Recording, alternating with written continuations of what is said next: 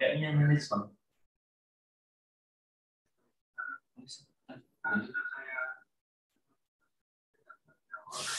Matikan. Nah. Assalamualaikum warahmatullahi wabarakatuh. Alhamdulillahi rabbil alamin wassalatu wassalamu ala asyrafil mursalin nabiyina wa maulana Muhammadin wa ala alihi wa sahbihi ajma'in wa la ilaha illallah wahdahu la syarikalah wa ashhadu anna Muhammadan abduhu wa rasuluh sallallahu alaihi wa ala alihi wa sahbihi wa man tabi'ahum bi ihsanin ila yaumiddin. Kaum muslimin, para jamaah sekalian dan terutama adalah para pengurus rumah dakwah uh, di UK. Semoga Allah Subhanahu wa taala merahmati kita semuanya Alhamdulillah kita bersyukur kepada Allah di kesempatan malam hari ini kembali kita melanjutkan kajian rutin dengan membaca fikih muyassar dan insya Allah kita masih melanjutkan berkaitan dengan uh, fikih seputar masalah jenazah yang akan kita bahas lebih detail adalah aturan tentang sholat jenazah. Baik, kita akan membaca terlebih dahulu keterangan yang disebutkan dalam kitab fikih muyassar dan sambil nanti kita akan berikan beberapa catatan. Penulis kitab Al-Muyassar menyebutkan di Al-Mas'alatul Khamisah, pembahasan yang kelima. Syurutus salati alal mayyit wa arkanuha wa sunanuha. Syarat salat jenazah, rukun-rukunnya, dan sunah-sunahnya. Pada pertemuan sebelumnya, kita telah menyebutkan bahwa sholat minimal adalah satu rakaat. Sholat minimal adalah satu rakaat. Dan dalam satu rakaat ini ada lengkap unsur, semua unsur sholat. Lengkap semua unsur sholat. Inilah aturan baku. Ini aturan baku. Nah, kemudian bagaimana dengan sholat jenazah? Karena aturan baku ini, maka sujud saja, sujud saja bukan sholat. Sebagaimana rukuk saja juga bukan sholat. Disebut sholat apabila dia lengkap semua unsur sholat. Ada takbiratul ikhram, ada berdiri membaca Al-Fatihah, kemudian ada ruku, i'tidal, sujud, duduk di antara dua sujud, dan seterusnya. Sehingga sujud saja bukan sholat, ruku saja juga bukan sholat. Karena itu, sujud syukur. Sujud syukur atau sujud tilawah di luar sholat. Sujud tilawah di luar sholat. Ini semuanya bukan sholat. Karena bukan sholat, maka tidak berlaku semua prasyarat sholat. Sehingga dalam sujud syukur, apakah harus wudhu? Apakah harus menghadap kiblat? apakah harus dalam posisi suci? Jawabannya tidak. Karena sujud syukur bukan sholat. Baik. Lalu muncul pertanyaan, bagaimana dengan sholat jenazah? Bagaimana dengan sholat jenazah? Bukankah dalam sholat jenazah itu tidak lengkap unsur-unsur sholat? Gak semua unsur sholat. Uh, di situ ada banyak unsur sholat yang tidak ada. Kita tulis di sini uh, ada banyak unsur sholat yang tidak ada.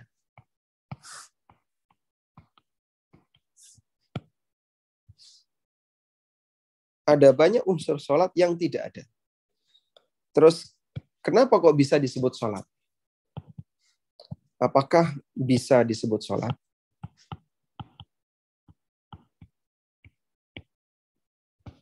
Sehingga isinya cuma takbir saja. Padahal isinya cuma takbir saja. Padahal isinya hanya takbir. Jawabannya bisa.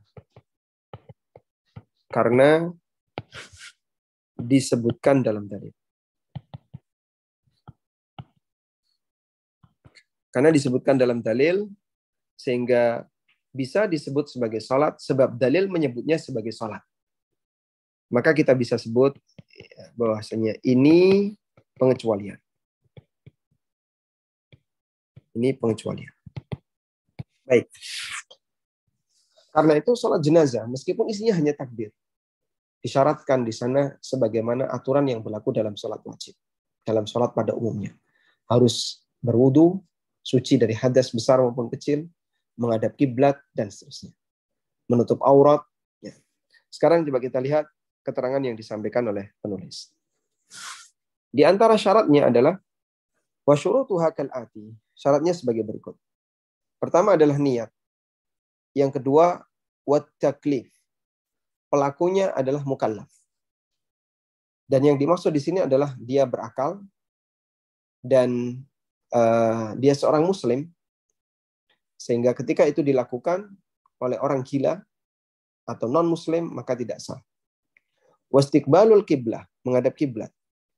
Wasitrul aurah, wajib menutup aurat, menjauhi najis, li'annaha minas salawat, karena sholat jenazah termasuk salah satu di antara jenis salat. Wa hudurul mayyiti baina yadil musalli in kana bil balad. Dan mayit hadir di depan orang yang salat in kana bil balad ketika uh, antara orang yang salat dengan jenazahnya satu daerah. Ketika antara orang yang salat dengan jenazahnya satu daerah. Wa islamul musalli wal musalla alaih baik yang mensolati maupun yang disolati, dua-duanya muslim. Wa taharatuhuma walau biturabin liudrin. Dan keduanya harus suci meskipun dengan menggunakan turab, dengan menggunakan tanah, liudrin karena uzur tertentu. Baik. Sehingga di sini kita bisa lihat ya. Antara orang yang sholat, antara orang yang sholat, dengan jenazah yang disolati. Dengan jenazah yang disolati, ini dan syarat ini atau berkaitan dengan status status harus sama. Status harus sama di sini pertama sama-sama muslim. Yang kedua, keduanya harus suci. Baik. Bagaimana sucinya jenazah? Sucinya jenazah adalah dengan dia dimandikan. Lalu dia dikafan dalam kondisi kafan yang suci. Maka orang yang mensolati jenazah, baik jenazahnya maupun orang yang sholat, dua-duanya harus dalam posisi suci. Baik. Kita lanjutkan. Walau biturabin, meskipun sucinya dengan menggunakan turab, dengan menggunakan tanah, li udrin karena ada uzur. Ya. Sehingga kalau misalnya uh, mayat berada di sebuah daerah yang di situ tidak ada air, gimana cara memandikan jenazah ini? Ditayamumi pakai tanah, sebagaimana yang kemarin sudah kita sampaikan. Sehingga ini berlaku sebagaimana dalam orang untuk orang yang masih hidup, ini juga berlaku untuk orang yang sudah meninggal dunia. Sebagaimana yang disampaikan oleh para ulama, kalau jenazah itu tidak mungkin dimandikan, misalnya jenazah korban kebakaran. Itu kalau kena air bisa rusak Sehingga ketika dimandikan disiram air ya. Kemudian digosok, itu kulitnya bahkan bisa jadi dagingnya akan hancur. Maka dalam kondisi ini cukup ditayamukan. Kita tepukkan telapak tangan kita ke tembok atau ke tanah. Kemudian jika ada kerikilnya, kita bersihkan.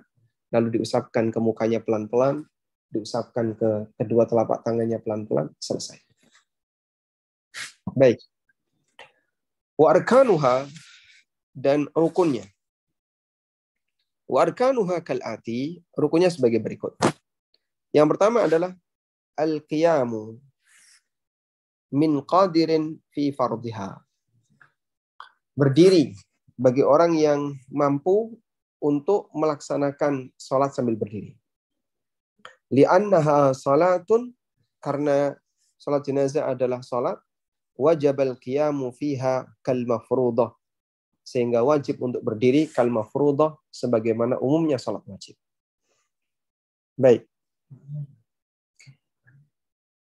Karena salat jenazah itu terhitung sebagai salat wajib kifayah dan tidak di kita tidak menjumpai uh, kecuali bagi yang tidak bisa ya pengecualian. Beda dengan sholat sunnah. Kalau sholat sunnah biasa, orang boleh duduk meskipun dia tidak punya udur. Sehingga kita lihat di sini. Uh, sholat sunnah. Untuk sholat sunnah biasa, boleh duduk. Meski tidak ada uzur. Sehingga orang boleh sholat rawatib sambil duduk. Orang boleh sholat duha sambil duduk, meskipun dia tidak punya uzur. Nah, namun untuk sholat jenazah, di sini seperti sholat wajib. Seperti sholat wajib. Bagaimana bentuknya? Wajib berdiri. Untuk sholat wajib berdiri adalah rukun, sehingga tidak boleh tidak berdiri, kecuali jika tidak mampu. Kalau sudah tidak, kalau bicara tidak mampu, maka itu berlaku kaidah umum bahwa orang yang tidak mampu, maka dia berbuat sebagaimana kemampuannya. Baik, kita lanjutkan. Wat takbiratu al-arba' dan empat takbir. Hanya takbir saja. Karena Nabi Shallallahu Alaihi Wasallam bertakbir untuk mensolati Raja Najasyi sebanyak empat kali wa qiraatul Fatihah dan membaca Al-Fatihah. Li umumi hadisin berdasarkan makna umum dari hadis Nabi SAW, la salata liman lam yaqra bi ummil Quran. Tidak ada salat bagi orang yang tidak membaca Al-Fatihah. Hadis riwayat Muslim. Nah, sekarang coba kita urutkan lagi ya. Ada berapa rukun yang disebutkan oleh penulis di sini? Yang pertama adalah berdiri. Yang kedua, takbir empat kali. Yang ketiga, membaca Al-Fatihah. Selanjutnya, wassalatu ala Nabi sallallahu alaihi wasallam. Membaca salawat untuk Nabi sallallahu alaihi wasallam. Yang kelima, waddu'a ulil mayyit dan mendoakan mayit. Sehingga di sini beliau menyebutkan uh, praktek-praktek dalam sholat jenazah itu adalah rukun dari sholat jenazah. Nabi Shallallahu Alaihi Wasallam bersabda, idza sallaitum 'alal mayyiti fa akhlisu lahu du'a. Kalau kamu mensalati jenazah, maka berikanlah doa yang murni untuknya. Sehingga dalam salat jenazah itu um, tidak di, diisi dengan doa-doa yang sifatnya pribadi. Makanya dalam salat jenazah kita tidak mengucapkan Rabbana atina fid dunya hasanah wa fil akhirati hasanah wa qina adzabannar Rabbi firli wali walidayya warhamhuma kama rabbayani saghira. Sebab doa itu lebih banyak untuk mayit. Maka Nabi SAW menekankan, fa'akhlisu lahu doa, maka murnikan doa itu untuknya. Hadis riwayat Abu Dawud. Artinya tidak dicampuri dengan doa yang sifatnya untuk kepentingan pribadi, ya kecuali di bagian akhir dan itu pun hanya mengikuti. Baik. Wassalamu dan yang terakhir adalah salam. Berdasarkan makna hadis Nabi SAW, wa tahliluhat taslim. Dan penghalalan dari sholat jenazah atau sholat secara umum adalah salam. Wat tertib dan berurutan bainal arkan untuk semua rukun yang dikerjakan fala yuqaddima fala yuqaddama fala yuqaddima ruknan alal akhar sehingga orang tidak boleh mendahulukan satu rukun sementara rukun yang lain diakhirkan. Nah, Baik, sekarang coba kita ulang ya. Untuk lebih penekanan agar kita hafal apa saja yang menjadi rukun sholat jenazah. Satu, berdiri. Dua, takbir empat kali. Tiga, membaca Al-Fatihah. Yang keempat, membaca salawat. Kelima, mendoakan mayit. Keenam, salam. Ketujuh, tertib. Urutannya harus sesuai. Baik. Itu adalah tujuh dari rukun salat jenazah. Dan semuanya adalah menggambarkan bagaimana tata cara salat jenazah. Nah, selanjutnya sunanuha. Sunnah-sunnah dalam salat jenazah. Wa min sunaniha di antara sunnah dalam salat jenazah adalah raf'ul yadain, mengangkat kedua tangan ketika takbir. Ma'akulli takbiratin setiap kali takbir. Wal isti'adzatu qabla al-qira'ah dan membaca ta'awud ketika mau baca surat Al-Fatihah. A'udzu billahi minasyaitonir rajim. Wa ayyad'u li nafsihi wa lil muslimin dan boleh ditambahkan dengan doa pribadi dan untuk kaum muslimin. Salah satu di antara kalimat doa yang itu kembali kepada pribadi adalah kalimat Allahumma la tahrimna ajrahum.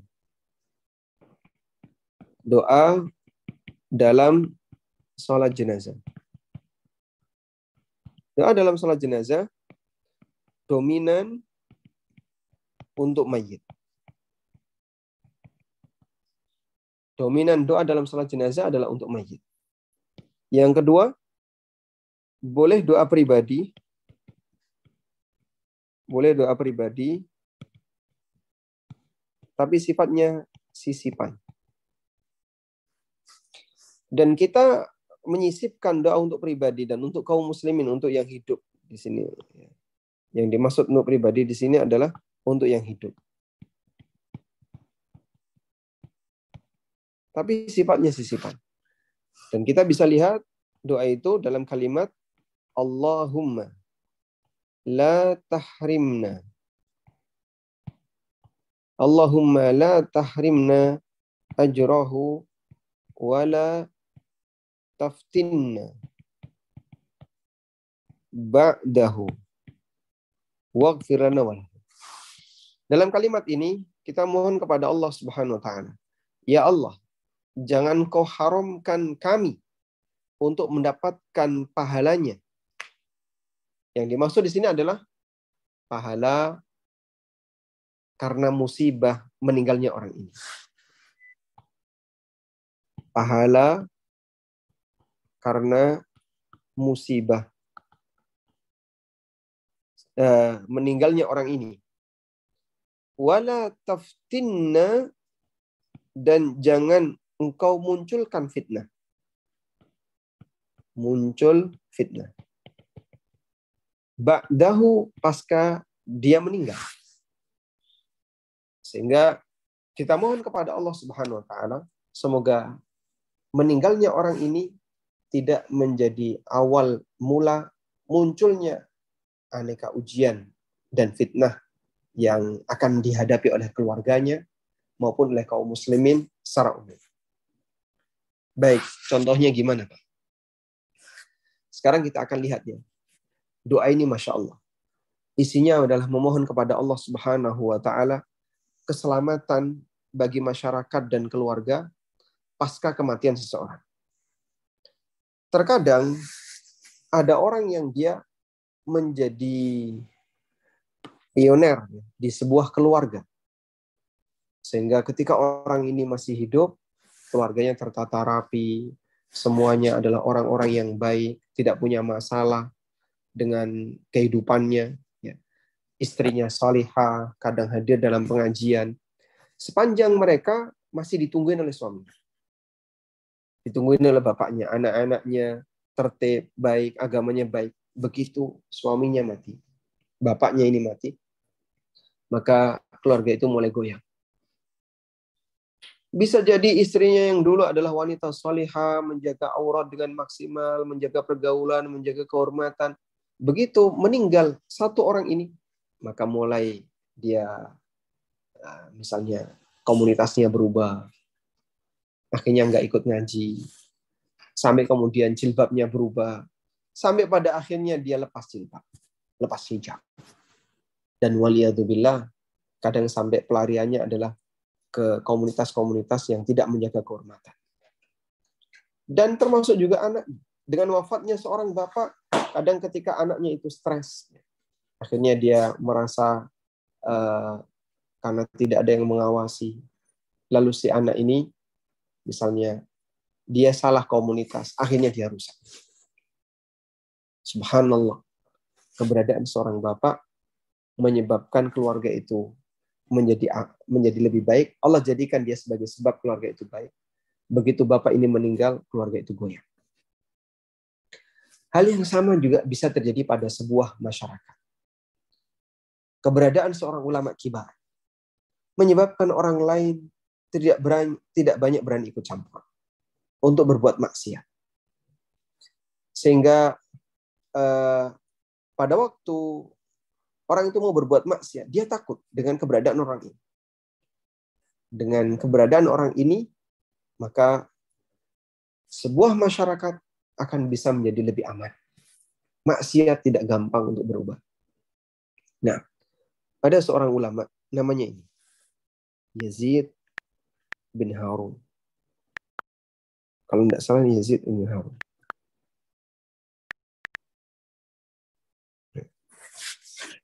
Yazid ibnu Harun rahimahullah taala adalah seorang ahli hadis yang hidup di zaman Al-Ma'mun. Ya. Dan Yazid bin Harun ini sangat disegani oleh Al-Ma'mun diceritakan bahwa ketika Al-Ma'mun Yazid Ibn Harun namanya ketika Al-Ma'mun mau melaksanakan proyek memaksa rakyat untuk mengatakan Al-Quran itu makhluk dia ngukur kira-kira Yazid ini setuju atau tidak? Akhirnya Al-Ma'mun mengutus seseorang untuk menemui Yazid bin Harun dan menyampaikan bahwasanya Khalifah Al-Ma'mun punya keinginan untuk menjadikan madhab Mu'tazilah sebagai madhab resmi negara dan memaksa seluruh masyarakat mengatakan Al-Quran makhluk. Berangkatlah utusan itu.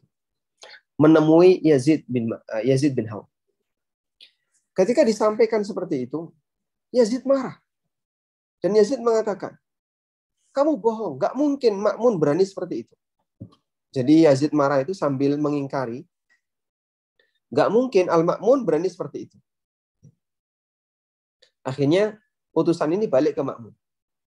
Dan menyampaikan. Yazid marah dan beliau mengatakan, gak mungkin Ma'mun berani mengatakan seperti itu. Akan melakukan tindakan seperti itu. Dan itu menunjukkan bahwasanya Yazid bin Harun tidak setuju dengan apa yang menjadi rencana Al-Ma'mun. Subhanallah. Al-Ma'mun gak berani. Padahal dia raja. Ketika itu dia raja. Gak berani untuk memaksa masyarakat mengucapkan Al-Quran makhluk. Sampai akhirnya Yazid bin Harun meninggal dunia. Barulah setelah Yazid bin Harun meninggal dunia, dia sudah tidak ada tokoh yang disegani. Meskipun waktu itu ada Imam Ahmad, tapi Imam Ahmad tidak punya posisi dengan kerajaan. Yang mungkin pengikut beliau tidak sebagai Yazid bin Harun ketika itu muridnya tidak sebanyak Yazid bin Harun, pengaruhnya tidak sehebat Yazid bin Harun. Meskipun pasca wafatnya Imam Ahmad, nama beliau kemudian menjadi tinggi dan akhirnya beliau menjadi imam madhab. Salah satu di antara ulama kibar yang empat, sebagaimana yang kita paham. Sementara nama Yazid bin Harun tidak kelihatan di masyarakat. Tayyip. Sehingga adanya fitnah, adanya ujian, terkadang membuat seseorang eh, ada yang semakin naik, ada yang semakin turun sesuai dengan apa yang Allah kehendaki. Makanya Muawiyah radhiyallahu anhu mengatakan, la takrahul fitan. Janganlah kalian memusuhi fitnah, membenci fitnah, membenci ujian. Karena dengan ujian itu akan nampak siapa orang baik dan siapa orang jahat. Nah, kemudian pasca meninggalnya Yazid bin Harun, baru Makmun lebih berani dan kemudian dia memaksa para ulama untuk mengatakan Al-Quran itu makhluk. Kalau nggak nggak mau mengatakan itu, maka dia dibunuh. Sampai akhirnya Imam Ahmad bin Hambal didatangkan ke Baghdad dalam rangka untuk dipaksa mengatakan Al-Quran makhluk. Namun Masya Allah. Ini dan Imam Ahmad bertahan ya. Dan kita bisa lihat di sini. Keberadaan Yazid bin Harun ketika beliau masih hidup menjadi penghalang munculnya fitnah. Maka keberadaan seorang sosok tertentu, tokoh tertentu yang beliau punya posisi di masyarakat. Dia dihormati. Uh, videonya putus nih Ustaz. Kayaknya usernya keluar nih Ustaz. Jadi hanya suara aja nih. Baik. Uh, di sini informasinya internetnya down. Oh, Oke. Okay. Tapi kita masih bisa lihat uh, whiteboardnya dan suaranya masih jelas. Ustaz. Nah, benar. Bisa? Videonya belum nyala ya? Baik. Videonya ya. menyusul, Pak. Menyusul. Whiteboardnya masih bisa, Pak? Bisa, bisa. Gue masih kelihatan, Pak. Nah. Jadi munculnya fitnah ini bisa keluarga. Dengan wafatnya salah satu anggota keluarga, bisa juga lingkungan masyarakat. Dan uh, kondisi seperti ini real, sering kita jumpai. Sebagai contoh sederhana saja, di beberapa daerah perantauan, misalnya di negara A atau kota B atau wilayah C, ada satu orang yang dia menjadi pionir dalam dakwah. Keberadaan orang ini bisa menjadi magnet bagi masyarakat untuk uh, turut serta dalam memeriahkan dakwah. Begitu orang ini meninggal, atau dia pulang ke Indonesia, atau dia balik lagi ke kampung halamannya, dakwah menjadi sepi. Suasana tidak seperti dulu. Dan itu cukup banyak. Ada beberapa informasi yang saya yang saya dapatkan di beberapa daerah Jepang pernah terjadi kayak gitu di daerah mana lagi uh, di Korea ada yang suasana seperti itu jadi ketika ada sosok tertentu yang dia punya semangat untuk berdakwah, memberi pengaruh kepada yang lain, begitu orangnya pergi, sudah dakwah menjadi tidak sesemarak sebelumnya. Baik, maka penting ketika kita membaca doa ini, Anda tekankan sambil meminta kepada Allah Subhanahu wa taala dengan penuh kehusuan wala taftinna.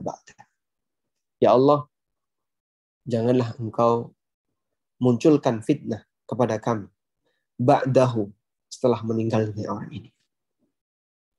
Baik, kita lanjutkan.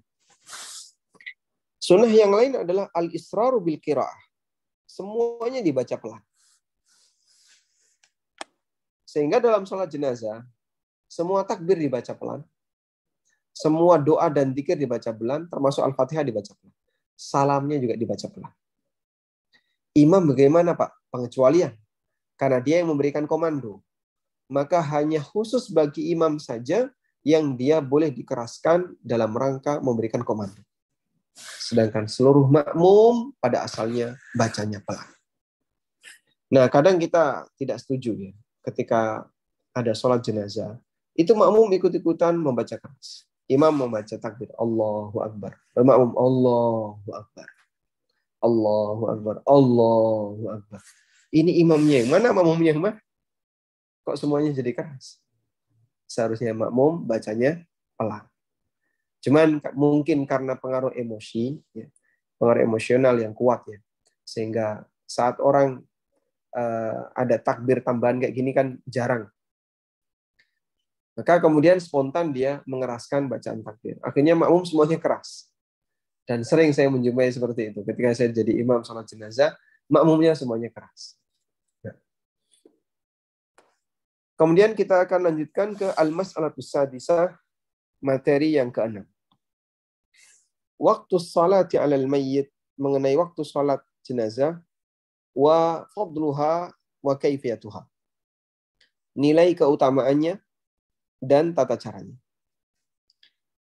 Waktuha mengenai waktunya waktu sholat mayit ya beda'u ba'da taghsilihi. Dimulai beda'u ba'da taghsilihi. Dimulai setelah dia dimandikan. Wa takfinihi dan dikafani. Wa tajhizihi dan dia disiapkan. Sehingga kapan sholat jenazah dimulai? Sejak dia sudah dikafani. Yang tentu saja sebelumnya dimandikan. Ingkana hadiron apabila jenazahnya ada di tempat. Au bulugha khabari wafatihi ingkana ghaiban. Atau ketika sampai berita wafatnya ingkana ghaiban kalau dia jenazah yang gaib. Yang gaib artinya yang tidak ada di tempat, baik ya, dia berada di daerah tertentu sehingga ada bukti atau yang kedua bisa dipastikan orang ini mati. Karena peluang untuk apa kembali itu sangat kecil. Ya, misalnya kapal yang tenggelam, atau pesawat yang hilang, atau yang meledak dan seterusnya. Baik. Selanjutnya, fadluha mengenai keutamaannya. Qala sallallahu alaihi wasallam Nabi SAW bersabda, Man syahidal janazata hatta yusalla alaiha falahu kiratun. Siapa yang salat jenazah? Siapa yang menyaksikan jenazah? Syahidal janazah maksudnya adalah dia ikut hadir melihat jenazah. Walaupun cuma sesaat. Karena tidak disyaratkan harus nungguin lama walaupun hanya sesaat. Misalnya, si A mati, terus kita datang ke rumahnya. Sudah? Maka pada saat kita mendatangi itu, berarti kita sedang syahidal jenazah, sedang menyaksikan jenazah. Lalu kita akan menunggu sampai dia disolati, karena dia harus disiapkan. Nabi SAW mengatakan, siapa yang menyaksikan jenazah sampai dia disolati, falahu kiratun, maka dia mendapatkan pahala satu kirat. Nah, bagaimana kalau dia tidak menyaksikan, Pak? Dia cuma nyolati saja. Nyolati itu sudah termasuk menyaksikan. Karena yang dimaksud di sini adalah sholat dan jenazahnya ada di tempat. Maka ketika Anda hadir di masjid, misalnya jenazahnya dibawa ke masjid, atau Anda hadir ke rumahnya, lalu sholat jenazah di rumahnya, kemudian pergi. Maka sudah disebut syahidal jenazah. Waman syahidah hatta tudfan dan siapa yang ikut menghadiri jenazah hatta tudfana sampai dia dimakamkan falahu kiratan maka dia mendapatkan pahala dua kirat. Kila maka ada yang bertanya. Wamal kiratan? Apa yang dimaksud dengan dua kirat? Qala jawab Nabi SAW. Mathalul jabalainil azimain. Seperti dua gunung yang besar. Seperti dua gunung yang besar. Baik. Dan Allah Subhanahu wa taala Maha Kaya. Sehingga ketika Allah taala menyediakan pahala kepada hambanya berupa dua gunung yang besar hanya dengan amalan salat jenazah dan ikut memakamkannya, itu sama sekali tidak mengurangi kekayaan dan kerajaan Allah Subhanahu wa taala. Nah. Selanjutnya nomor tiga. Kaifiyatuha. Mengenai tata caranya. Yaqumul imamu wal munfaridu inda ra'sir rajul.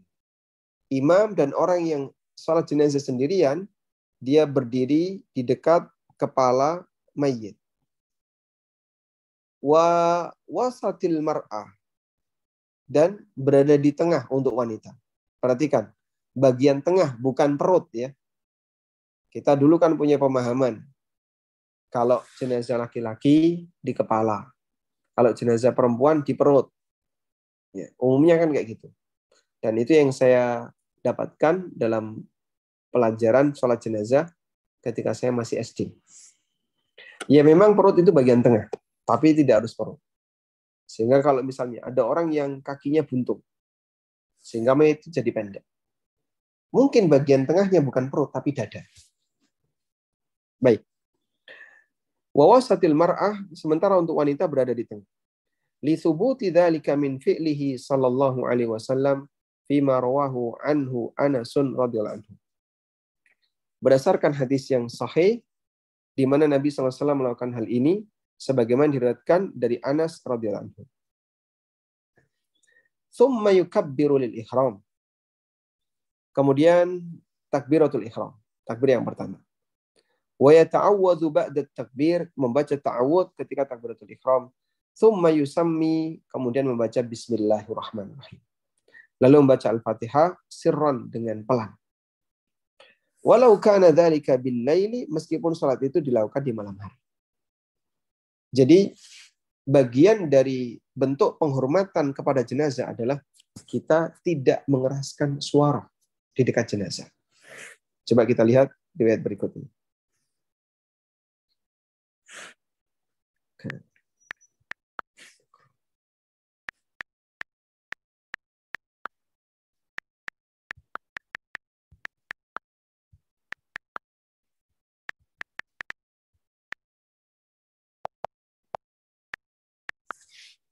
Ada riwayat berikutnya.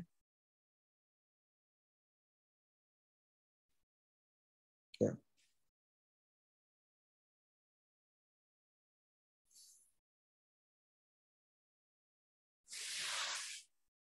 Dari Qais bin Abbad radhiyallahu eh, rahimahullah annahu qal beliau mengatakan Kana ashabu Rasulillah sallallahu alaihi wasallam para sahabat Nabi Shallallahu Alaihi Wasallam yakrahuna raf'as sauti inda thalathin. Mereka nggak suka teriak-teriak. Ada keluar uh, suara yang keras inda thalathin di tiga kesempatan. Indal kital ketika perang. Wa indal janaiz dan ketika menghadiri jenazah. Wa inda dzikr dan ketika berzikir. Wa dzakara al-Hasan al-Basri dan disebutkan oleh Hasan Al Basri dari para sahabat Rasulullah SAW annahum kanu yastahibbuna khafdas sauti indal jenais. Mereka itu senang menganjurkan untuk bersuara pelan ketika ada jenazah. Wa inda qiraatil Qur'an dan ketika membaca Al-Qur'an, wa indal kital dan ketika berperang. Sehingga kita tidak setuju ketika ada jenazah malah hiruk pikuk rame, suaranya kenceng-kenceng. Ya, mohon maaf ya.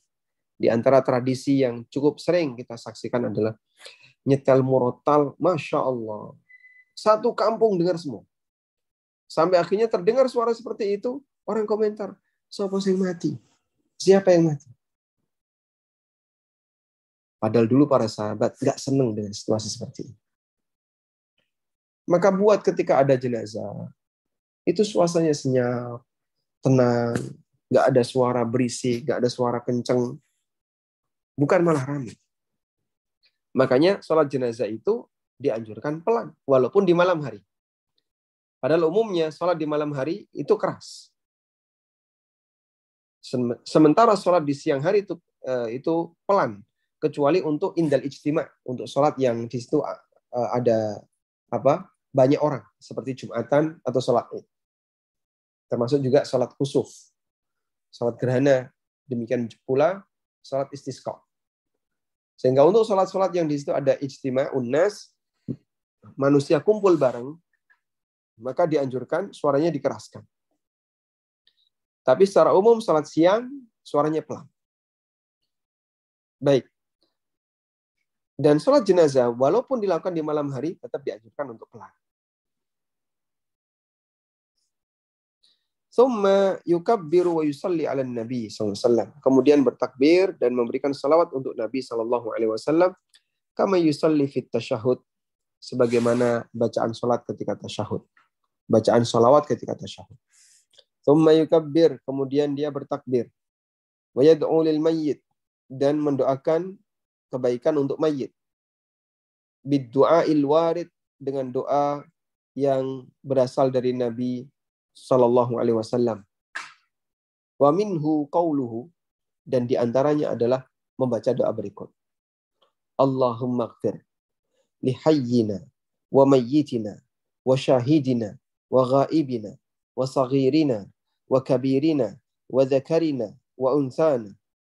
Allahumma man ahyaitahu minna 'ala al-islam wa man tawaffaitahu minna fatawaffahu 'ala al-iman ya Allah, di sini ada pasangan yang dimintakan Nabi SAW. Orang yang hidup, pasangannya mati. Orang yang hadir di tempat pasangannya gaib. Anak kecil pasangannya orang besar. Eh, lelaki pasangannya wanita. Dan Nabi SAW minta kepada Allah agar semua ini diampuni. Hidup, pasangannya mati. Ada di tempat, pasangannya gaib. Kecil, pasangannya besar. Kemudian lelaki, pasangannya wanita. Maka beliau berdoa kepada Allah. Allahumma gfirli hayyina wa mayyitina. Ya Allah, ampunilah orang yang hidup di antara kami dan yang sudah meninggal di antara kami. Wa syahidina wa ghaibina. Ampunilah yang hadir di antara kami dan yang enggak hadir di antara kami. Wa dzakarina wa unsana. Ampunilah yang laki-laki di antara kami dan orang perempuan di antara kami. Kemudian yang keempat adalah uh, wasaghirina wa kabirina. Ampunilah anak kecil maupun yang dewasa di antara kami. Semuanya dimintakan oleh Nabi SAW ampunan. Sehingga Anda bisa lihat ya, Anda bisa baca ini dengan cara tadi ya. Nabi SAW menyebutkan empat pasangan dalam satu doa jenazah. Allahumma gfir li wa mayyitina, wa syahidina wa ghaibina, wa dhakarina wa unsan. Nah, selanjutnya beliau minta kepada Allah Subhanahu wa taala bagi yang hidup agar dihidupkan di atas Islam dan ketika wafat agar diwafatkan di atas iman. Allahumma man ahyaitahu minna. Ya Allah, siapa pun yang engkau hidupkan di antara kami. Fa ahyihi al Islam, maka hidupkan di atas Islam. Wa man tawaffaitahu minna dan siapa pun yang kau wafatkan di antara kami. Fatawaffahu alal iman, wafatkanlah di atas iman. Hadis riwayat Abu Dawud, At-Tirmidzi dan yang lainnya. Kemudian juga membaca doa Allahumma firlahu warhamhu wa'afihi wa'fu anhu. Insyaallah doa ini banyak kaum muslimin yang hafal. Wa akrim nuzulahu wa wasi' mudkhalahu waghsilhu bil ma'i was salji wal barad wa naqqihi min ad-dunub atau wa naqqihi min al khataya kama yunaqqa thawbul abyadu min ad-danas wa abdilhu daran khairan min darihi wa ahlan khairan min ahlihi wa zawjan khairan min wa'idhu min adzabil qabri wa adzabin nar. Coba kita lihat di sini footnote hadis riwayat Muslim. Masya Allah. Anda bisa lihat di sini. Nabi Wasallam mendoakan dengan redaksi yang panjang. Ketika beliau sholat jenazah. Boleh nggak Pak ini digabungkan? Gabungin, silahkan digabungin. Biar Anda banyak mendoakan kebaikan untuk banyak. Sehingga ada gabungkan yang pertama. Allahumma firli hayyina wa mayyitina wa syahidina wa ghaibina. Seperti yang tadi. Dengan Allah, Anda gabungkan dengan Allahumma lahu warhamhu wa'afihi wa'fu anhu akrim nuzulahu wa wasi' mudkhalahu sampai akhir doa. Semakin banyak yang Anda hafalkan, berarti Anda banyak berbuat baik kepada jenazah. Saya masih ingat pada waktu itu saya masih SMP kalau tidak salah. Ketika kita belajar sholat jenazah, guru mengajarkan kepada kita, Allahumma gfir lahu warhamhu wa'afihi wa'fu anhu. Lalu beliau bilang, wes sakmono wae. Cukup segini saja. Yang penting ikhlas. Yang penting ikhlas. Sehingga beliau batasi sampai di situ dan beliau tidak ajarkan setelahnya. Dan alasan beliau yang penting ikhlas, pendek nggak apa-apa. Akhirnya itu semarak. Jadi kurikulum masyarakat. Maka hampir semua orang yang sholat jenazah yang dihafal cuma itu. Masya Allah. Nggak ada salahnya kalau orang hanya menghafal satu doa. Tapi ingat, di kesempatan ini jenazah demikian butuh doa Anda. Mereka sangat membutuhkan doa Anda. Maka ketika Anda hanya mendoakan pendek seperti itu, apa nggak kasihan? dia punya kesempatan untuk mendapatkan doa yang panjang dari Anda. Maka doakan yang panjang. Agar jenazah diampuni oleh Allah dan diberi banyak kebaikan oleh Allah Subhanahu wa taala. Maka kalau Anda peduli dengan orang yang sudah meninggal, doakan dia. Beri doa yang panjang. Anda bisa hafalkan dua doa tadi. Allahumma firlahu warhamhu wa'afihi wa'fu anhu wa akrim nuzulahu wa wasi' mudkhalahu waghsilhu bil ma'i was salji wal barad wa naqqihi minal khataya ونقه من الذنوب كما ينقى الثوب الأبيض من الدنس اللهم أبدل له دارا خيرا من داره وأهلا خيرا من أهله وزوجا خيرا من أهل من زوجه وأدخله الجنة وأعذه من عذاب القبر وعذاب في النار ditambahkan lagi dengan sebelumnya Allahumma gfir li hayyina wa mayyitina wa syahidina wa ghaibina wa saghirina wa kabirina wa dhakarina wa unsana. Allahumma man ahyaitahu minna fa ahyi 'alal Islam sampai akhir doa. Semakin banyak yang Anda hafal, maka Anda bisa mendoakan banyak-banyak bagi kaum muslimin yang sudah meninggal. Baik.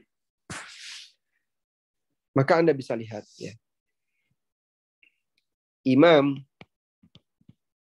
sholat jenazah yang sholat jenazah.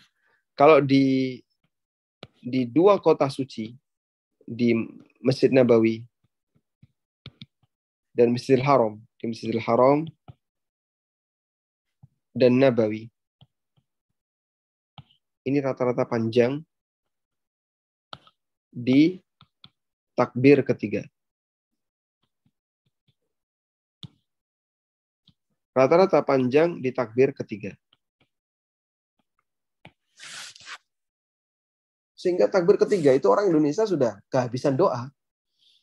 Imam Masjid Nabawi dan Masjidil Haram masih berdoa panjang terus. Baik.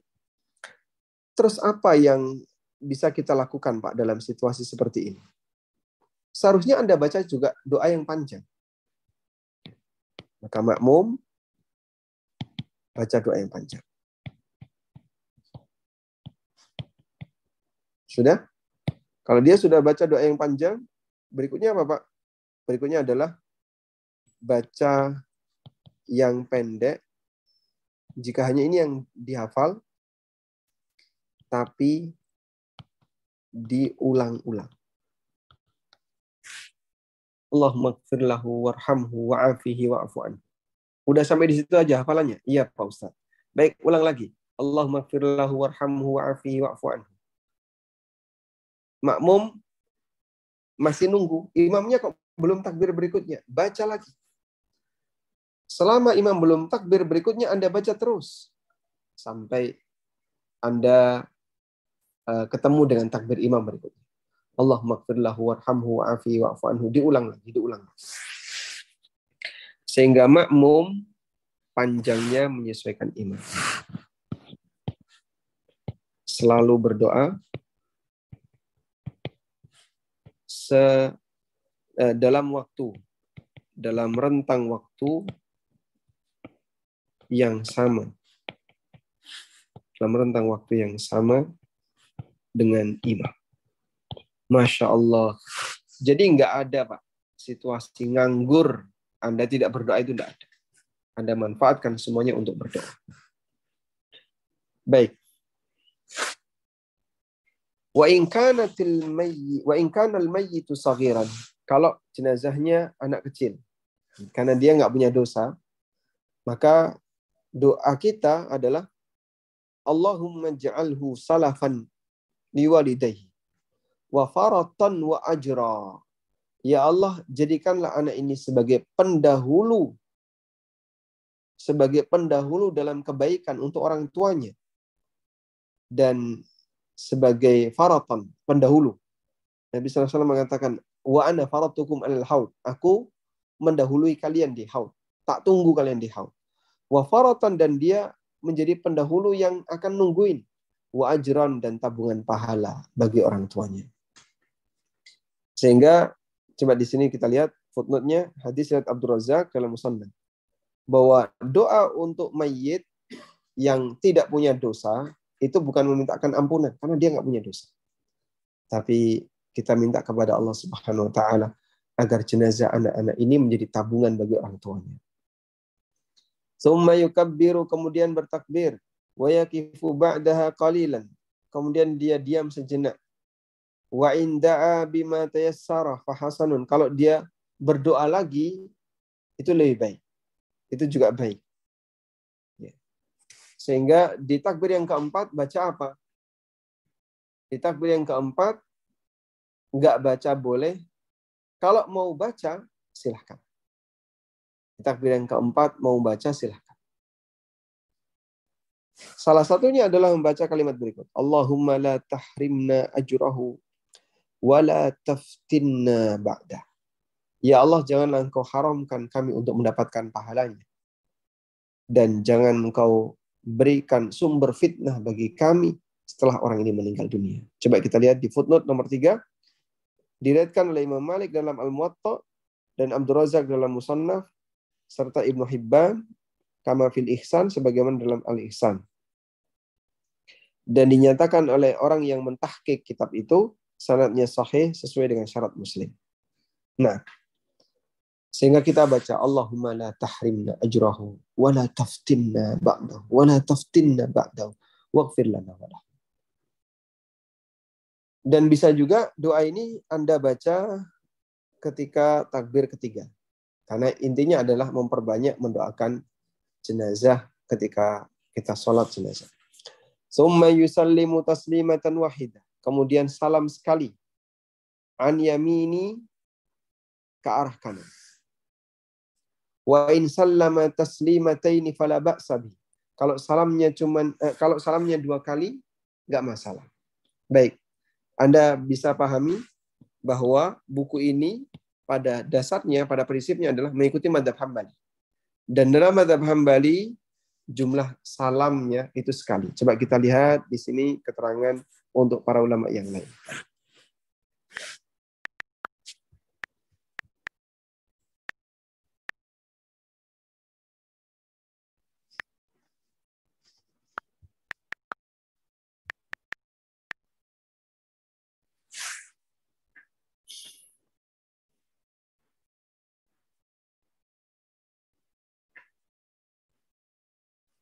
Nah, di sini ada keterangan yang disampaikan oleh para ulama mengenai jumlah salam ketika sholat jenazah.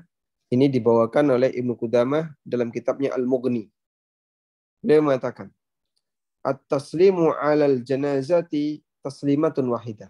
Dan Ibnu Qudamah madhabnya hambali. Salam sholat jenazah hanya satu, sekali. An sittati ashabin Nabi sallallahu alaihi wasallam dan ini berasal dari riwayat enam sahabat Nabi SAW. Walaysa fi ikhtilafun illa an Ibrahim. Dan tidak ada perbedaan pendapat dalam masalah ini kecuali pendapat dari Ibrahim An-Nakhai. Wa rawa taslimatan wahidah an waruya taslimatan ah, wahidah an Aliyin. Dan yang salam salat jenazah sekali diriwayatkan dari Ali bin Abi Thalib Ibnu Umar, Ibnu Abbas, Jabir bin Abdullah, Abu Hurairah, Anas bin Malik, Ibnu Abi Aufa, dan Wasilah Ibnu Al-Asqa. Insya Allah. Jadi banyak deretan sahabat yang mereka salamnya salat jenazah cuma sekali. Wabihi qala Sa'id bin Jubair. Dan ini merupakan pendapat Sa'id bin Jubair. Hasan al-Basri, Ibnu Sirin, Abu Umamah bin Sahal, Al-Qasim bin Muhammad, Al-Harith, Ibrahim An-Nakhai, Al-Thawri, Masya Allah, dan sederet ulama yang lainnya. Wa qala Ibnu Mubarak, dan kata Ibnu Mubarak, Man sallama alal janazati taslimataini fahuwa jahilun jahil. Masya Allah. Siapa yang salam sholat jenazah dua kali, itu orang bodohnya bodoh. Orang bodoh di kalangan orang bodoh. Atau dia betul-betul bodoh fahuwa jahilun jahil. Dia betul-betul bodoh.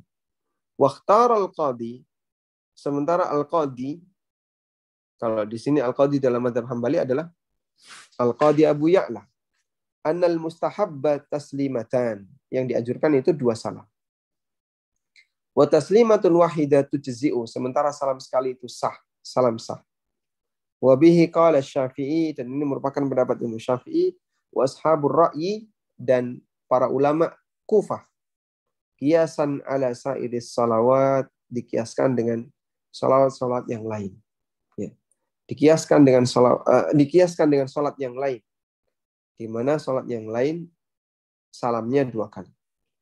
Walana dan kita punya dalil penguat untuk mengatakan salam cuma sekali yaitu apa yang diriwayatkan oleh Atha bin Sa'id bahwa Nabi wasallam melakukan sholat jenazah ya, taslimatan wahidah dengan sekali salam.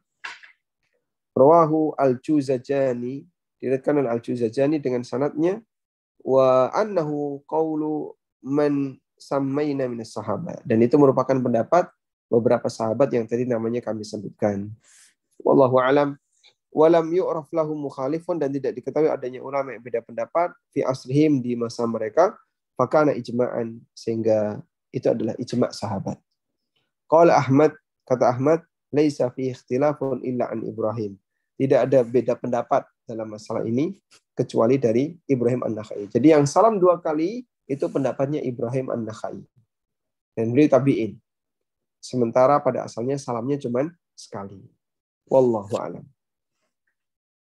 Baik. Wa min wa man fata ba'da salati dakhala ma'al imam wa man fatahu ba'da salati dakhala ma'al imam wa idza sallama qada ma fatahu ala sifatihi wa man fatathu salatu qabla dafni falahu ay yusalliya ala al-qabri li fi'lihi sallallahu alaihi wasallam Dzalika fi qissatil mar'ah allati kanat taqum al-masjid. Dan siapa yang ketinggalan sholat jenazah, maka dia bisa langsung bergabung bersama imam. Wa idza sallama jika imamnya salam, maka dia mengkodok apa yang sudah terlewat. Ya. Ala sifatihi dengan cara yang sama. Wa man fatathu shalah qabla dahni dan siapa yang ketinggalan salat sebelum pemakaman, falahu ayyusalli alal qabri, maka dia boleh salat di kuburannya. Berdasarkan praktik Nabi SAW, ketika beliau eh, mensolati jenazah wanita yang tinggal di masjid. Baik. Kita coba bahas ini ya. Insya Allah. Berkaitan dengan masbuk ketika sholat jenazah.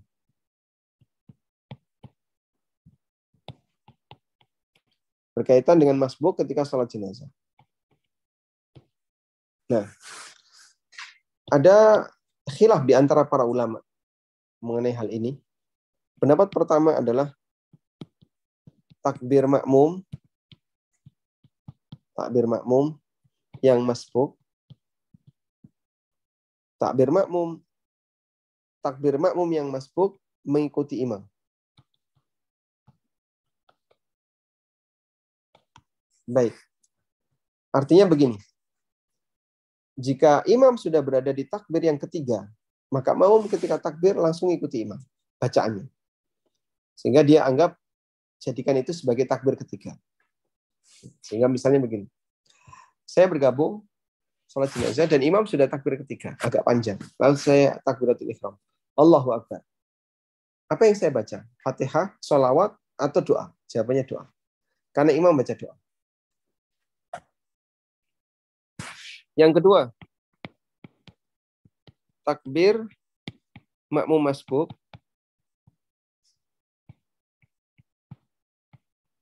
takbir makmum masbuk gimana? Sesuai urutan dia sesuai urutannya. Gimana bentuk sesuai urutannya? Maka saat dia gabung dengan imam di takbir ketiga, bagi dia itu takbir satu. Maka dia baca fatihah, dia baca doa, sebagaimana takbir satu. Yang ketiga, diselesaikan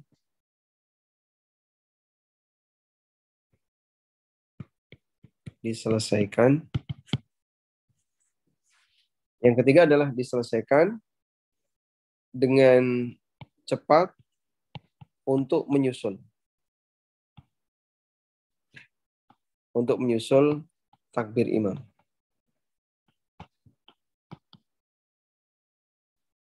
Baik. Misalnya begini, saya bergabung di takbir ketiga. Allahu Akbar. Maka langsung saya cepet-cepetan baca Fatihah. Bismillahirrahmanirrahim salawat pendek saja yang Allahu Akbar Allahu Akbar Allahu Akbar teluk tiga kali Nah, di saat itu saya sudah bisa menyusul takbir imam. Dan wallahu taala alam, pendapat yang lebih kuat dalam hal ini adalah pendapat yang pertama bahwa makmum masbuk mengikuti imam. Nah. Lalu beliau menyebutkan wa yusalli 'alal ghaibi 'anil baladi indal ilmi biwafatihi walau bi syahrin aw aktsar. Dan dianjurkan untuk melakukan salat gaib. An anil balad. Untuk jenazah yang tidak hadir di tempat. Indal ilmi selama kita yakin wafatnya orang ini walau bi syahrin meskipun setelah satu bulan atau aksar atau yang lebih dari satu bulan. Misalnya dia uh, yang satu bulan ya, telah dapat info bahwasanya orang ini telah meninggal sebulan yang lalu, maka dia bisa disolati dengan salah sholat gaib. Wa yusalli ala saqat dan untuk anak yang keguguran disolati idza tamma lahu arba'atu ashhurin fa Apabila telah sempurna dia uh, Idza tamma lahu apabila dia usianya sudah genap arba'atu asyurin 4 bulan atau lebih. 120 hari. Wa in kana aqalla min dzalika fala yusalla alaih. Dan jika kurang dari itu maka tidak disolati. Wallahu a'lam. Nah. Walhamdulillahirabbil alamin. Jadi untuk salat jenazah bagi uh, as-saqat bagi anak yang keguguran adalah ketika dia sudah berusia empat bulan atau lebih. Mungkin demikian yang bisa kita sampaikan sebagai pengantar. Semoga ini bermanfaat dan insya Allah untuk pertemuan berikutnya kita akan membahas tentang al-mas'alatu as-sabi'ah, permasalahan yang ketujuh, yaitu mengenai bagaimana cara yang tepat dalam mengangkat jenazah. Demikian, wassalamualaikum warahmatullahi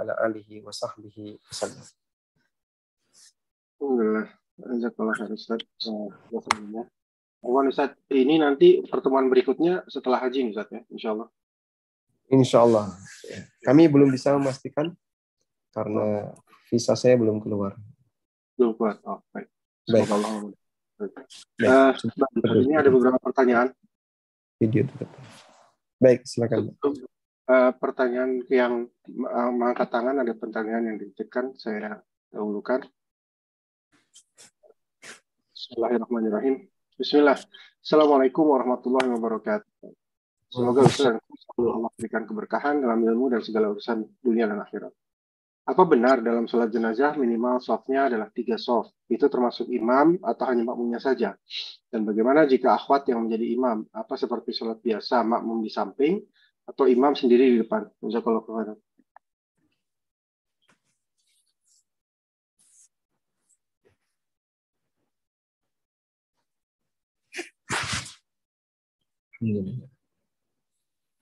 Waalaikumsalam warahmatullahi wabarakatuh. Apakah benar dalam salat jenazah harus ada tiga soft? Kalau harus ada tiga soft, jawabannya tidak benar.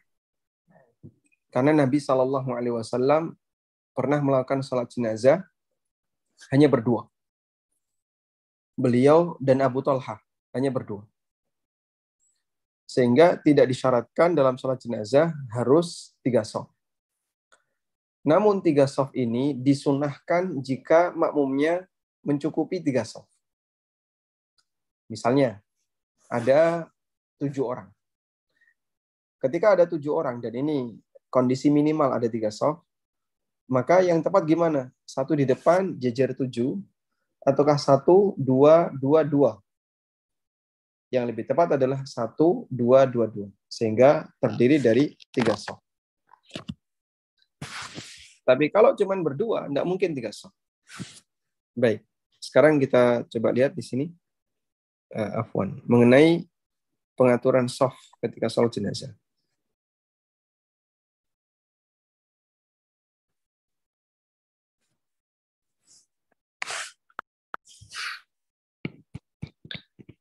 pengaturan soft sholat jenazah. Yang pertama, jika berdua, uh, ini kita membahas untuk jenis kelamin yang sama, sama-sama lelaki, sama-sama perempuan, maka depan belakang.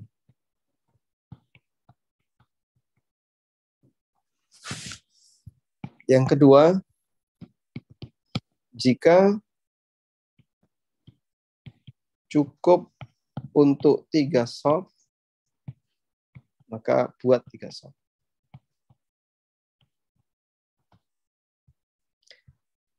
Yang tadi ya, depan belakang tadi, jika berdua depan belakang, ini berdasarkan hadis Nabi SAW mensolati Umair, Abu Umair ma fa'alan nugair itu kan mati mati ketika masih anak-anak dan Nabi SAW mensolati anaknya Abu Talha itu Abu Umar tadi bersama Abu Talha.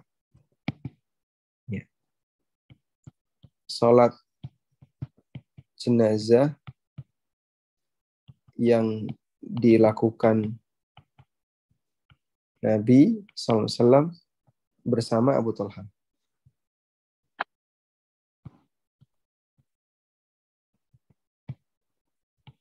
Abu Talha, ayah tirinya Anas bin Malik. Dan jika cukup tiga soft, maka buat tiga soft. Sehingga misalnya ini jenazah, ini jenazah, afwan. Maka ini imam, makmum, makmum, makmum. Jadi minimal tujuh orang.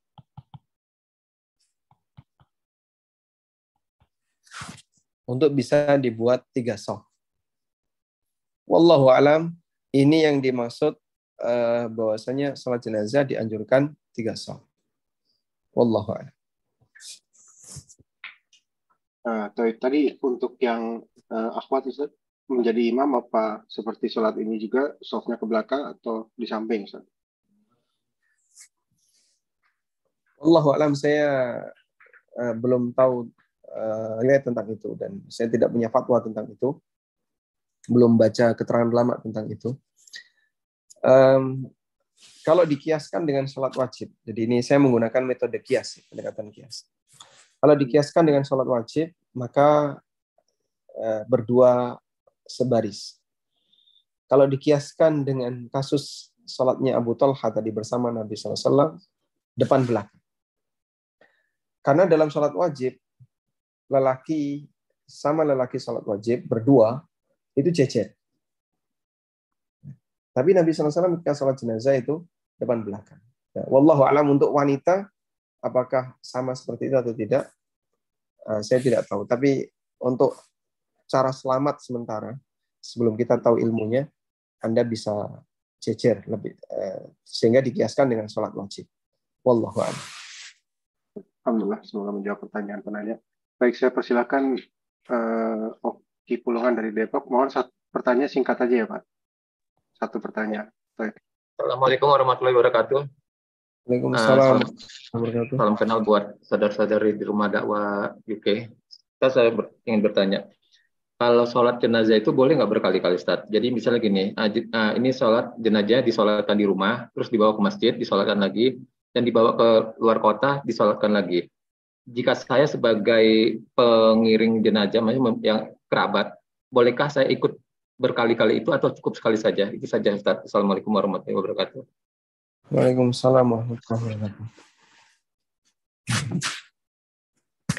Ini saya bacakan tentang hukum mengulang sholat jenazah.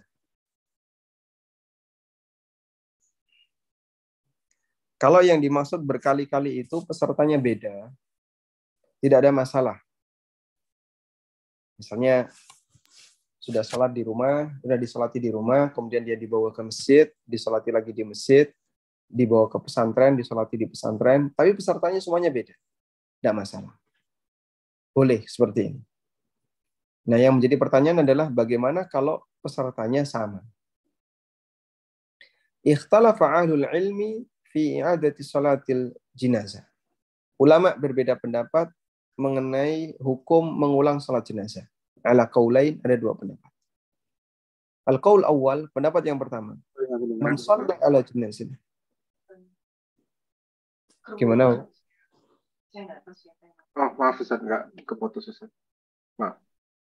Uh, bisa kelihatan ini share screen-nya? Kelihatan Ustaz. Jelas Ustaz. Ya. Jelas. Pendapat yang pertama, siapa yang sholat jenazah, maka dia tidak boleh mengulangi untuk mensolati jenazah dua kali. Wahada bittifakil madahi bil fiqhiyatil arba'ah. Dan ini merupakan pendapat sepakat empat madhab. Dari Hanafiyah sampai Hambali. Wadhalika li'anna li'adata nafilatun. Karena pengulangan salat itu sifatnya sunnah wa salatul jinazati la yutanaffalu bimithliha. Sementara salat jenazah itu tidak ada salat sunnahnya. Semua salat jenazah itu fardu kifayah. Sehingga tidak ada status salat sunnahnya.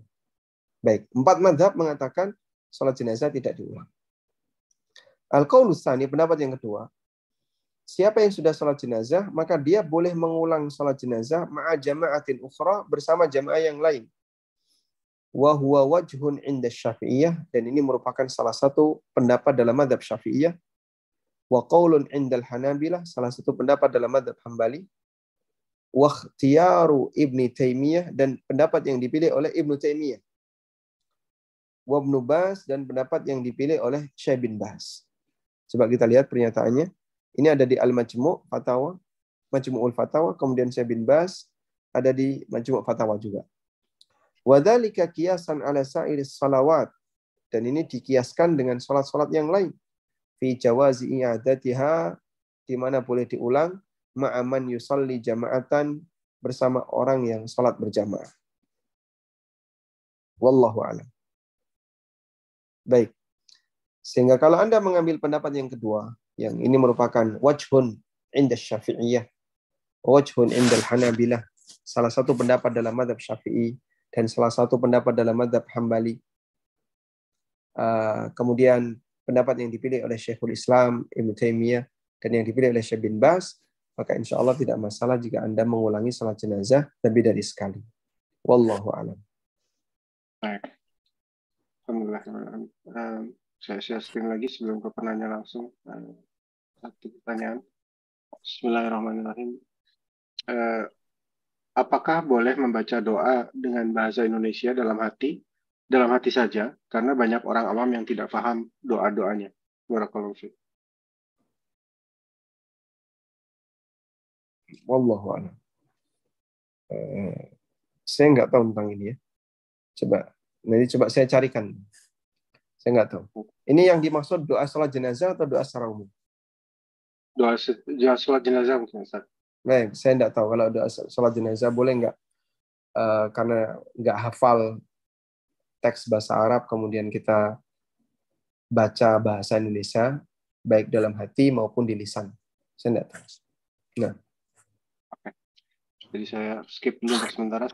Silahkan nah. ini um, Umu Cendikia pertanyaannya silahkan satu saja dan singkat insya Allah. Silahkan.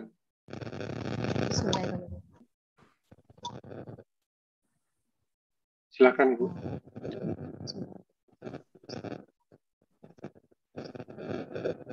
Suaranya ada noise itu. Halo. Ada noise suaranya, mikrofonnya ada feedback. Bisa.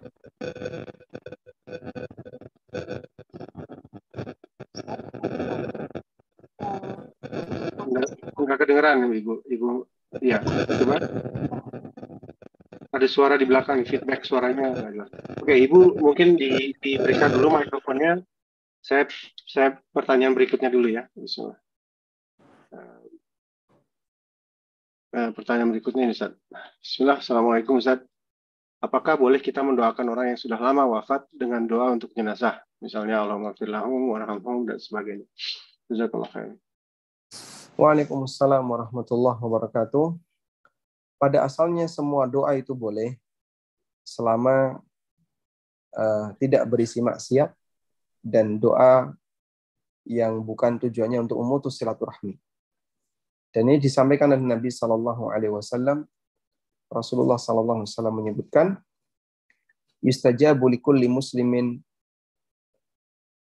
doa setiap muslim itu akan diijabai selama malam yad'u bi au bi rahim. Selama dia tidak berdoa untuk perbuatan dosa atau untuk memutus silaturahmi. Doa untuk perbuatan dosa misalnya dia minta kepada Allah, ya Allah mudahkan aku untuk minum khamr, waliyadzubillah. Atau minta kepada Allah Ta'ala eh, kekayaan agar dia bisa bermaksiat, waliyadzubillah. Semua ini tidak boleh. Nah, tapi kalau doanya adalah minta kepada Allah hal yang baik, mubah, hukumnya boleh. Dan mendoakan orang lain agar diampuni oleh Allah dengan redaksi sholat jenazah tidak masalah. Sebab kalimatnya bagus dan isinya baik. Meskipun pada asalnya ini dibaca ketika sholat jenazah. Kalau dibaca di luar sholat jenazah boleh nggak Pak? Boleh. Ya. Karena doa dalam sholat bisa juga dibaca di luar sholat, tapi bukan memindahkan tempat untuk selamanya. Cuman dia butuh doa itu. Artinya dia tidak jadikan itu sebagai kebiasaan. Selalu demikian. Sampai akhirnya dia anggap setelah selesai sholat baca doa ini. Kalau enggak, sholatmu kurang misalnya. Nah, kalau sampai pada titik seperti itu tidak boleh. Namun jika hanya sebatas uh, mohon kepada Allah Subhanahu wa taala sesekali waktu lalu kita butuh doa dalam sholat jenazah, insya Allah tidak masalah. Wallahu a'lam. Alhamdulillah. Uh, pertanyaan sesuai topik sudah habis ini Ustaz untuk malam ini.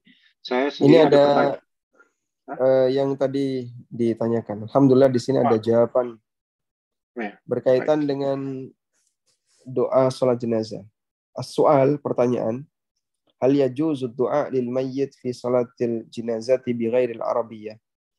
Bolehkah mendoakan mayit ketika sholat jenazah dengan menggunakan selain bahasa Arab?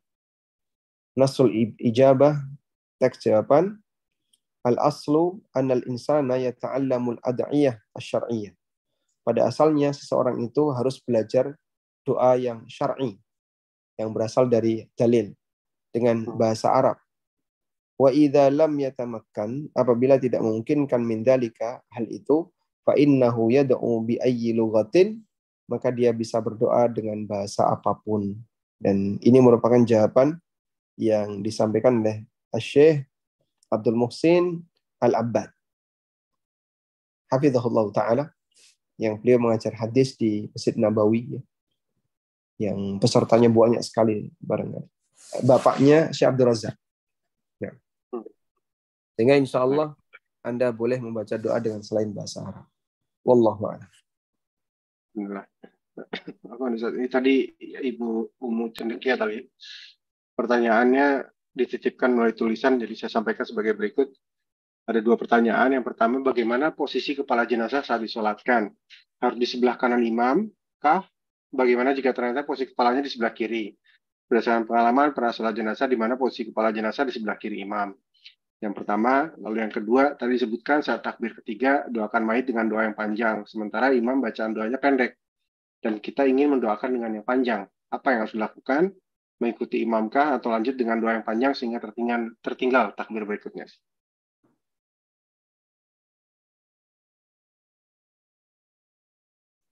Nah, mengenai posisi uh, sholat jenazah dan posisi jenazahnya. Share screen saya kelihatan? Kelihatan, Ustaz. Ini jenazah, ini kepalanya. Yang benar itu kepala di kanan, ini kanan. Ataukah kepala di kiri? Yang benar kepala di kanan atau kepala di kiri? Ada dua pendapat ulama. Ada yang mengatakan lebih baik kepala di kanan. Sehingga orang yang sholat jenazah, imamnya di sini. Ini lebih afdal. Ada yang mengatakan imamnya atau kepala jenazah di kiri. Baik, pertimbangannya apa? Menurut pendapat yang pertama, bahwa yang lebih afdal adalah kepala jenazah berada di sebelah kanan. Ini lebih Atau gini, nilai afdoliyah, nilai keutamaan kembali ke jenazah.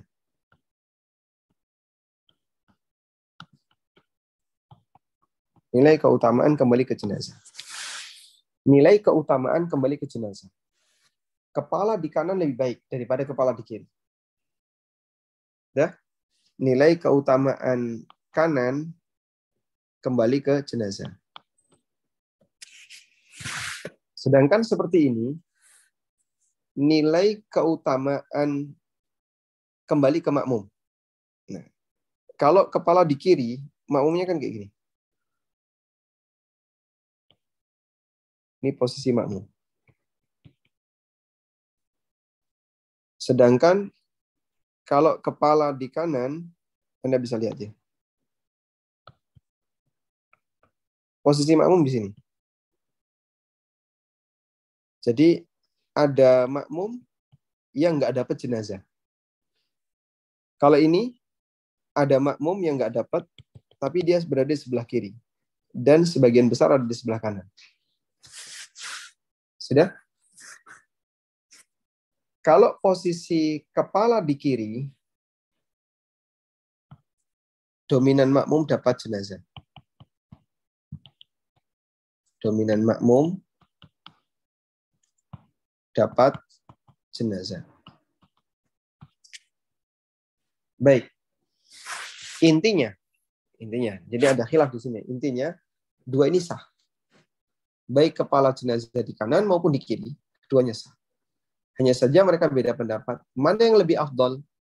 Kepala jenazah di kanan ataukah di kiri? Ada dua pertimbangan tadi. Ada yang mengatakan di kanan lebih afdol, ada yang mengatakan di kiri lebih afdol. Itu hanya khilaf dalam masalah afdaliyah. Wallahu a'lam. Yang kedua tadi doa, doa di takbir ketiga Ustaz. Apakah kalau imam baca doanya pendek sedangkan kita ingin berdoa dengan yang panjang, itu gimana Ustaz? Apa yang dilakukan? Mengikuti imam atau lanjut dengan doa panjang? Sama sebagaimana dalam salat wajibnya.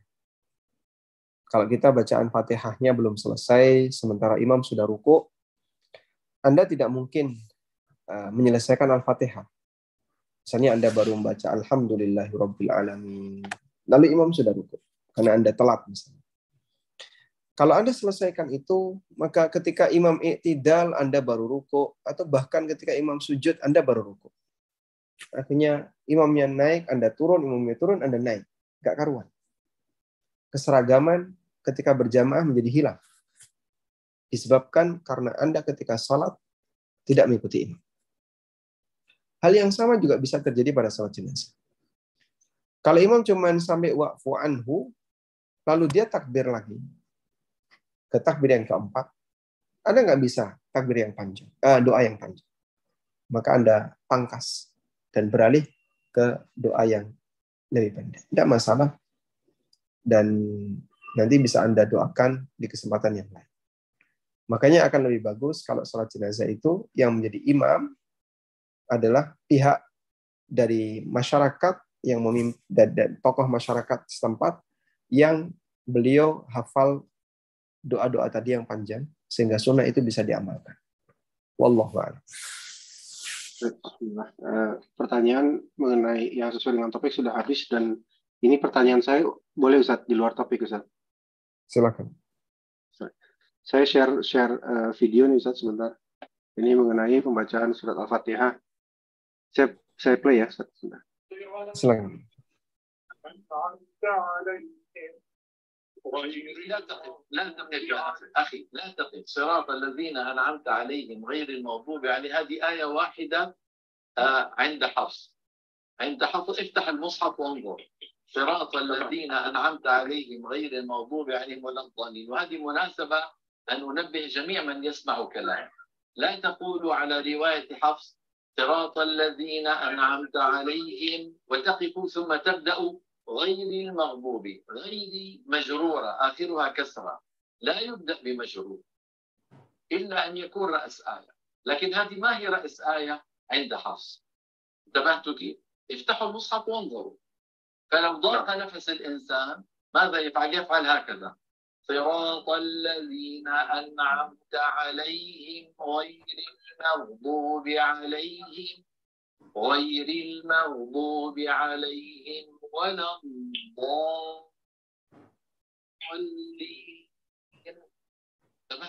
تفضل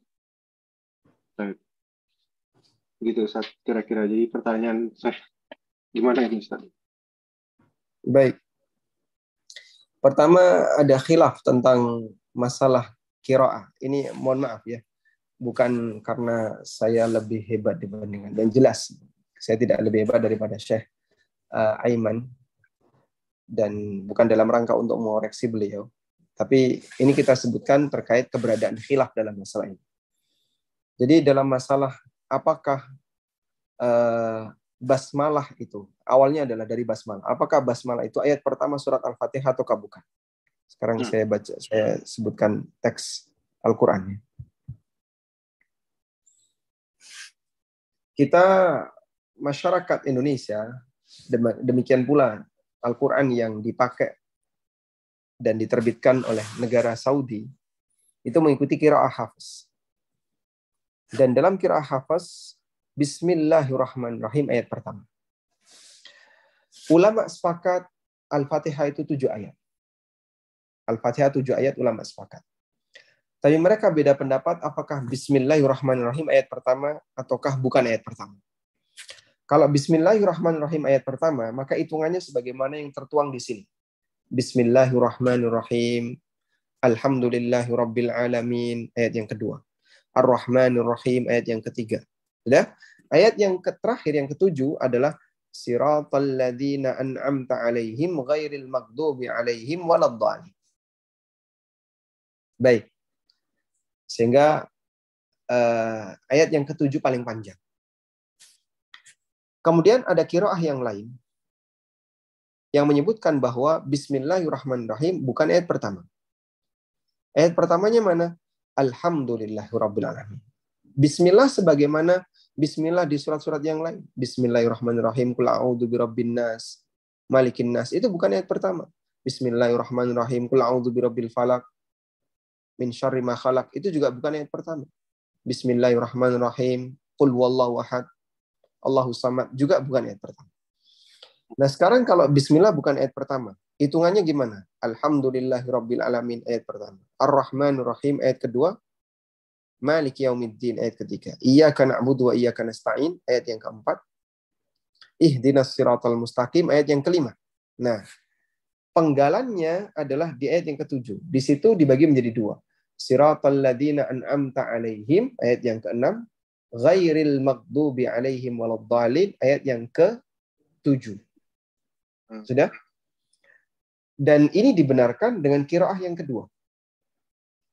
Tapi karena kita mengadopsi kiroah hafaz dan Syekh Aiman hafizahullah taala wara'ah juga beliau dalam hal ini sedang membimbing kiroah hafaz, maka beliau minta agar qari membaca lengkap satu ayat tidak putus di tengah. Begitu? Baik. Uh, kemudian dari sisi alasan beliau tadi, memang saya sedikit tidak setuju ketika beliau mengatakan ghairil maghdubi alaihim. Ini kan majrur. Dibaca ghairil maghdubi, pakai kasrah ya. Dan di awal ayat tidak dibaca majrur. Di awal ayat tidak dibaca majrur. Wallahu alam tidak masalah di awal ayat dibaca majrur. Karena terdapat banyak beberapa ayat yang awalnya majrur. Misalnya, siratil azizil. Allah Subhanahu wa taala berfirman di ayat ini.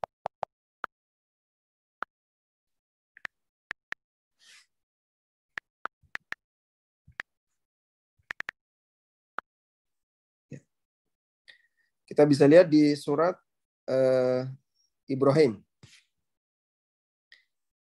Coba dilihat di ujung ayat litukhrijan nasa minadh dhulumati ila an-nuri biidzni rabbihim ila siratil azizil hamidi Allahi. Bacaannya apa? Allahi. Majrur? Nah, majrur. Allahi. Majrur itu uh, ya kalau isim mufrad dibaca kasrah akhirnya. kata tunggal itu akhirnya dibaca kasrah. Anda kalau sudah belajar nahwu paham ya. Allahilladzi. Tadi kan beliau mengatakan ghairil maghdubi itu isim mufrad dibaca majrur. Di awal ayat tidak boleh. Nah, ada juga ayat yang semisal Allahilladzi lahu ma fis samawati wa ma fil. Di mana bagian depan dibaca majrur. Maka kalau sebatas alasan nahwu sebagai apa? alasan untuk penggalan ayat ini kurang tepat sebab tidak jadi masalah ketika di awal ayat itu dibaca majrur. Ini kembali kepada masalah tafsir, bukan kembali kepada masalah memulai ayat. Wallahu a'lam. Alhamdulillah. Jelas Ustaz. Jadi mungkin uh, untuk kajian kali ini sudah selesai Ustaz. Mungkin kita bisa disampaikan lalu kita tutup Ustaz.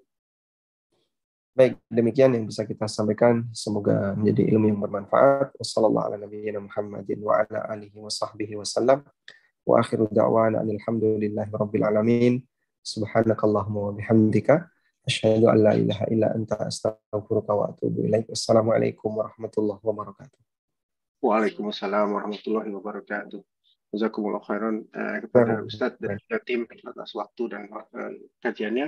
Dari kami, kami mohon maaf jika ada kesalahan baik dalam sikap maupun perkataan. Insya Allah kita akan bertemu kembali di kajian berikutnya di akhir pekan yang, yang akan datang. Barakallahu fikum. Wassalamualaikum warahmatullahi